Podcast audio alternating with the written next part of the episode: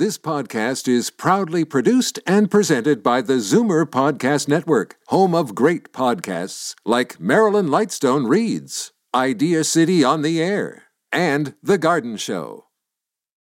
You're listening to the Zoomer Weekend Review, brought to you by CARP, where you can meet like minded people fighting for a new vision of aging. Find out more at carp.ca.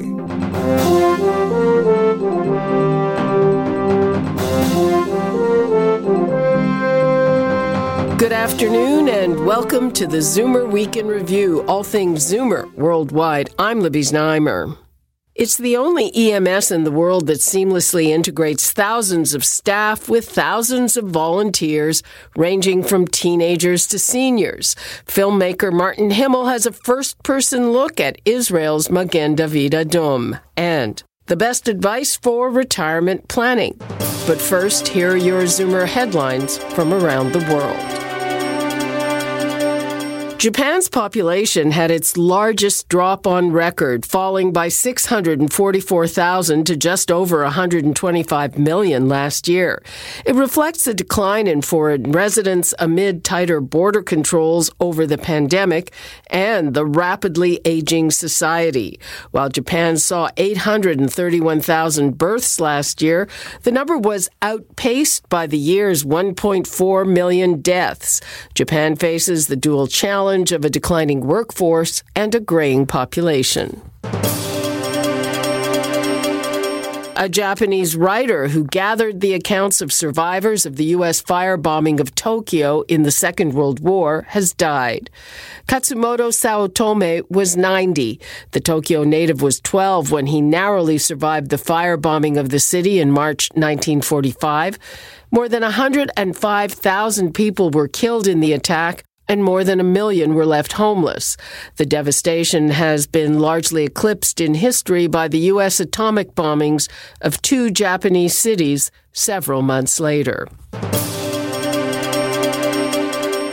Microsoft is estimating cybercrime will cost the world $10.5 trillion a year by 2025. In a blog post, the company says that's up from 3 trillion a decade ago and 6 trillion just last year. Last year, Microsoft blocked more than 9 billion malware threats and more than 35 billion phishing and other malicious emails. A silver tea set belonging to the late U.S. Supreme Court Justice Ruth Bader Ginsburg is going to a family with a five year old who once dressed as Ginsburg for Halloween.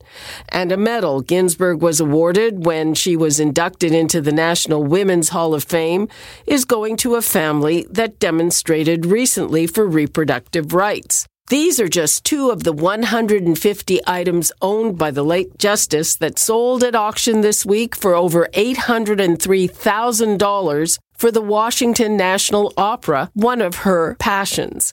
Ginsburg died of cancer at age 87 in September 2020. The auction's biggest ticket item was a drawing of Ginsburg, which sold for $55,000.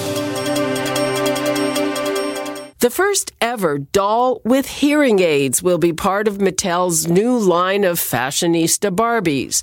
It's part of the 63 year old American doll manufacturer's efforts towards diversity and inclusion. Changes have been made to the stereotypical Barbie body type, too, from smaller chests to fuller figures and even slender, less muscular male dolls. The new toys are intended to be more representative of varied body types. I'm Libby Znaimer, and those are your Zoomer headlines from around the world. Israel's EMS, Emergency Medical Service, is unique in the world because its 25,000 staff medics work alongside 29,000 trained volunteers. Filmmaker Martin Himel is one of them. No, what's the call? Uh, people fell from their balcony um, and uh, they're stuck under a table right now. All right. Conscious now or not? Yes. Okay, good. Thanks. I'm a veteran filmmaker and also a journalist, but for the last 22 years, I've had a sort of special calling. I volunteer as an EMT advanced medic on Magen David Adom, which is the EMS service in Israel. It's also known as MDA. I sat down with Martin at our Liberty Village studios. It is the only EMS in the world where you have thousands and thousands of volunteers taking equal responsibility with paramedics and medics who are on staff. It's unheard of in any other country in the world.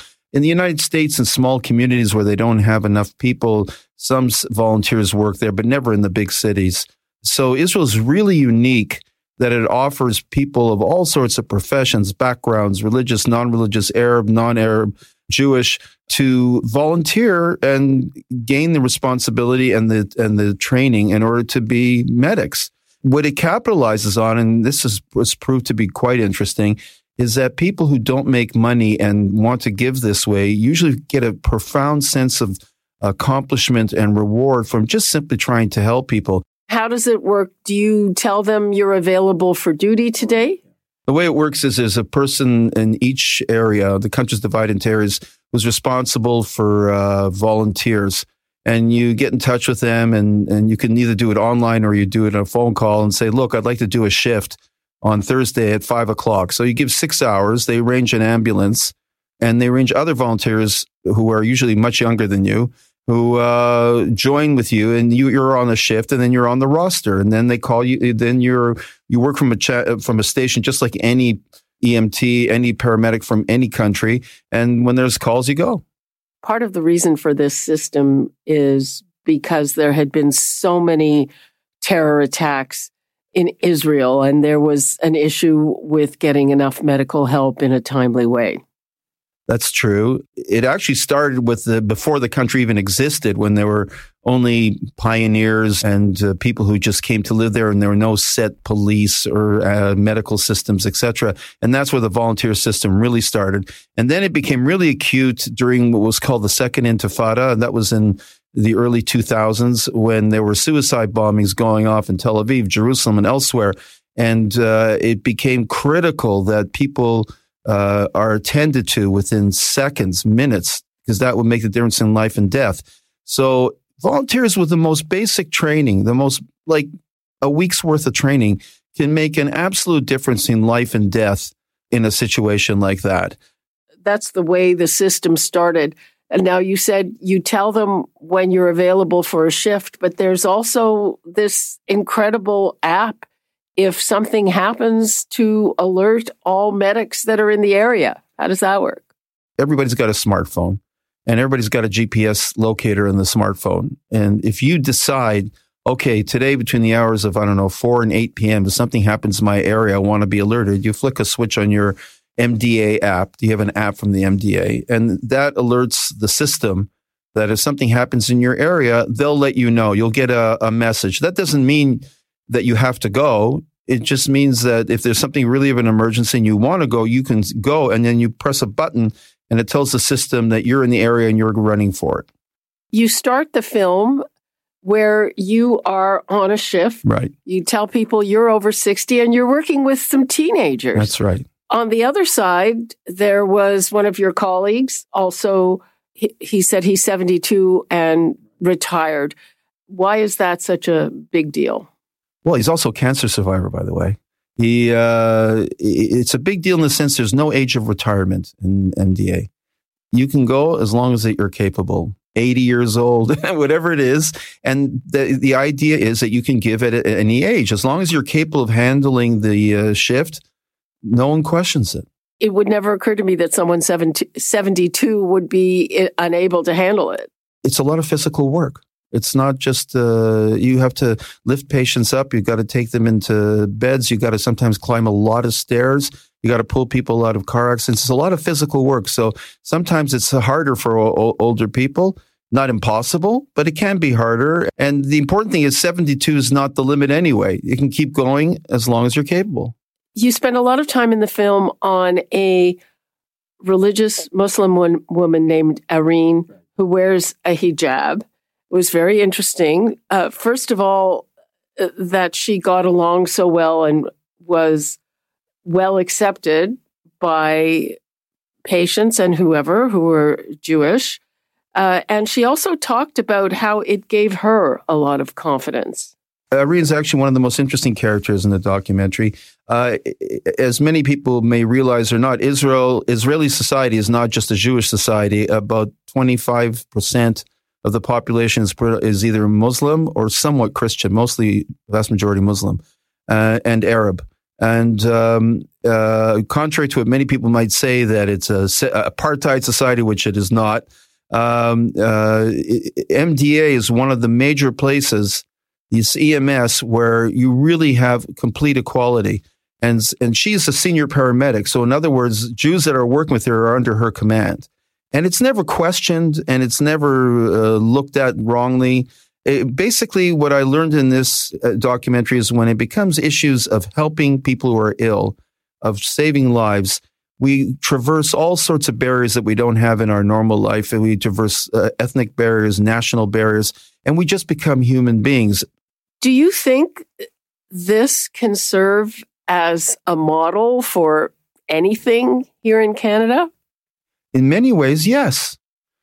I talked to, I've spoken to many EMS groups here in Toronto and in Calgary, and there are huge shortages of manpower, and there's huge shortages of uh, ambulances, and uh, everything could be augmented with volunteers. It's just there's this mindset about we'll be sued. They can't rise to the occasion. They can't take on the responsibility. And it's simply not true. And a lot of the paramedics know it and they would, they see how it works in Israel and they say that would be a great system here. Martin Himel, congratulations. Thank you. That was filmmaker Martin Himel. Tel Aviv 911 premieres Monday, May 16th at 9 p.m. Eastern on our sister station, Vision TV. I'm Libby Znaimer, and this is the Zoomer Weekend Review. Coming up, the best financial advice for retirement is not about money. You're listening to the Zoomer Weekend Review, brought to you by CARP, giving you the opportunity to get involved and make your community a better place for seniors. Find out more at carp.ca.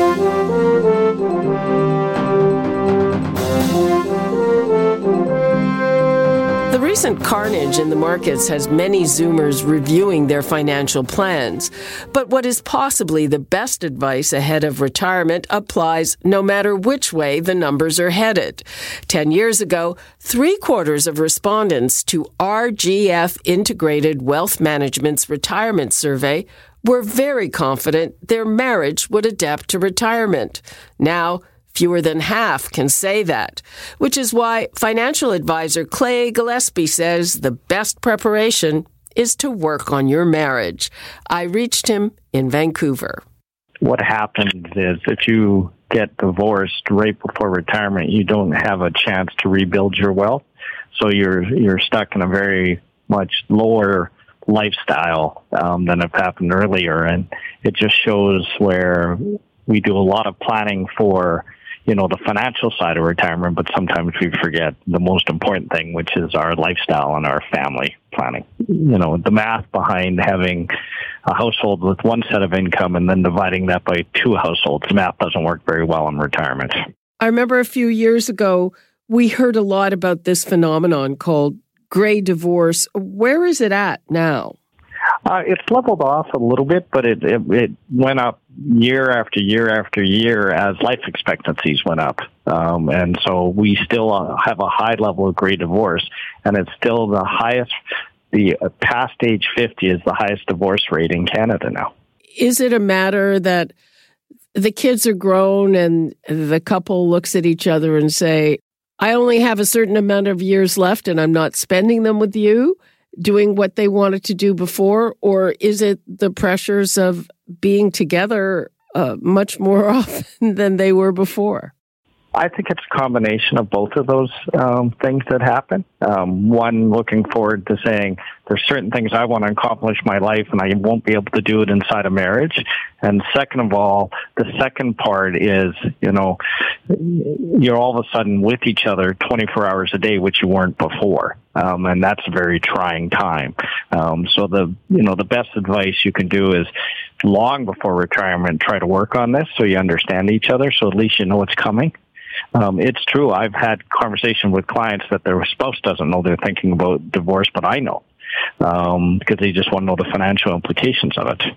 What about couples where one person is retired and one person is not?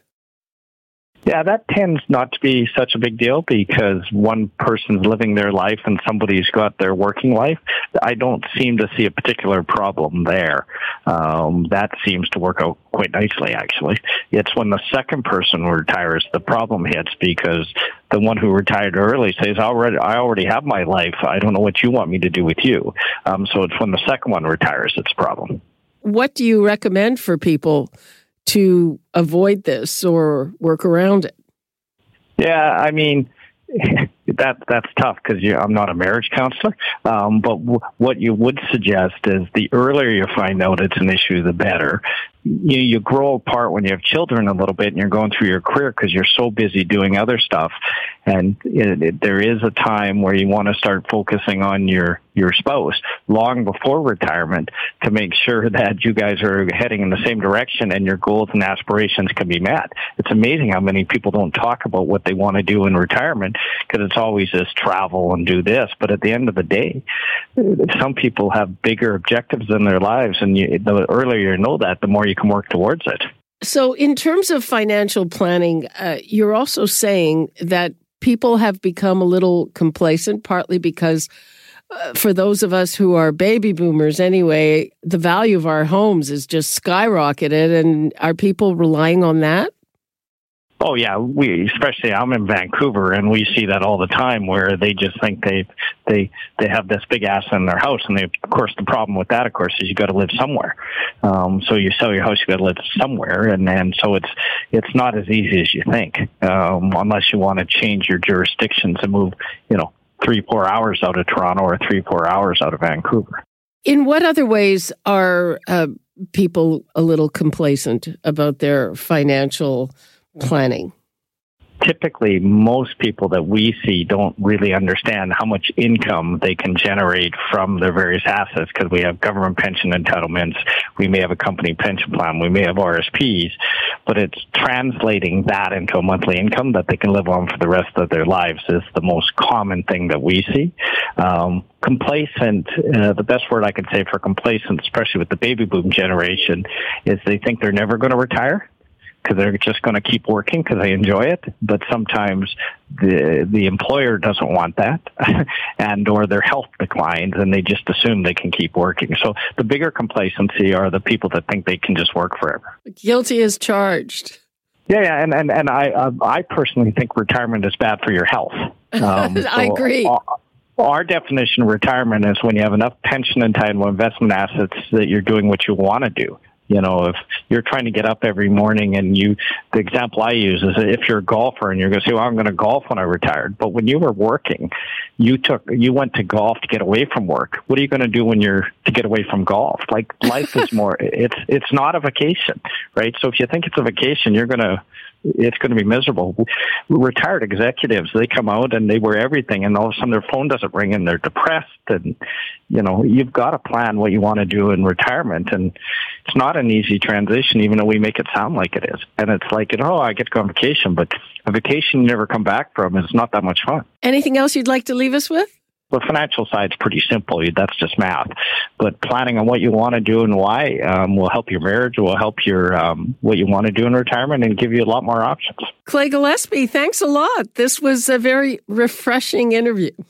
Yeah, I enjoyed it also. Thanks very much for your time. That was Clay Gillespie of RGF Integrated Wealth Management.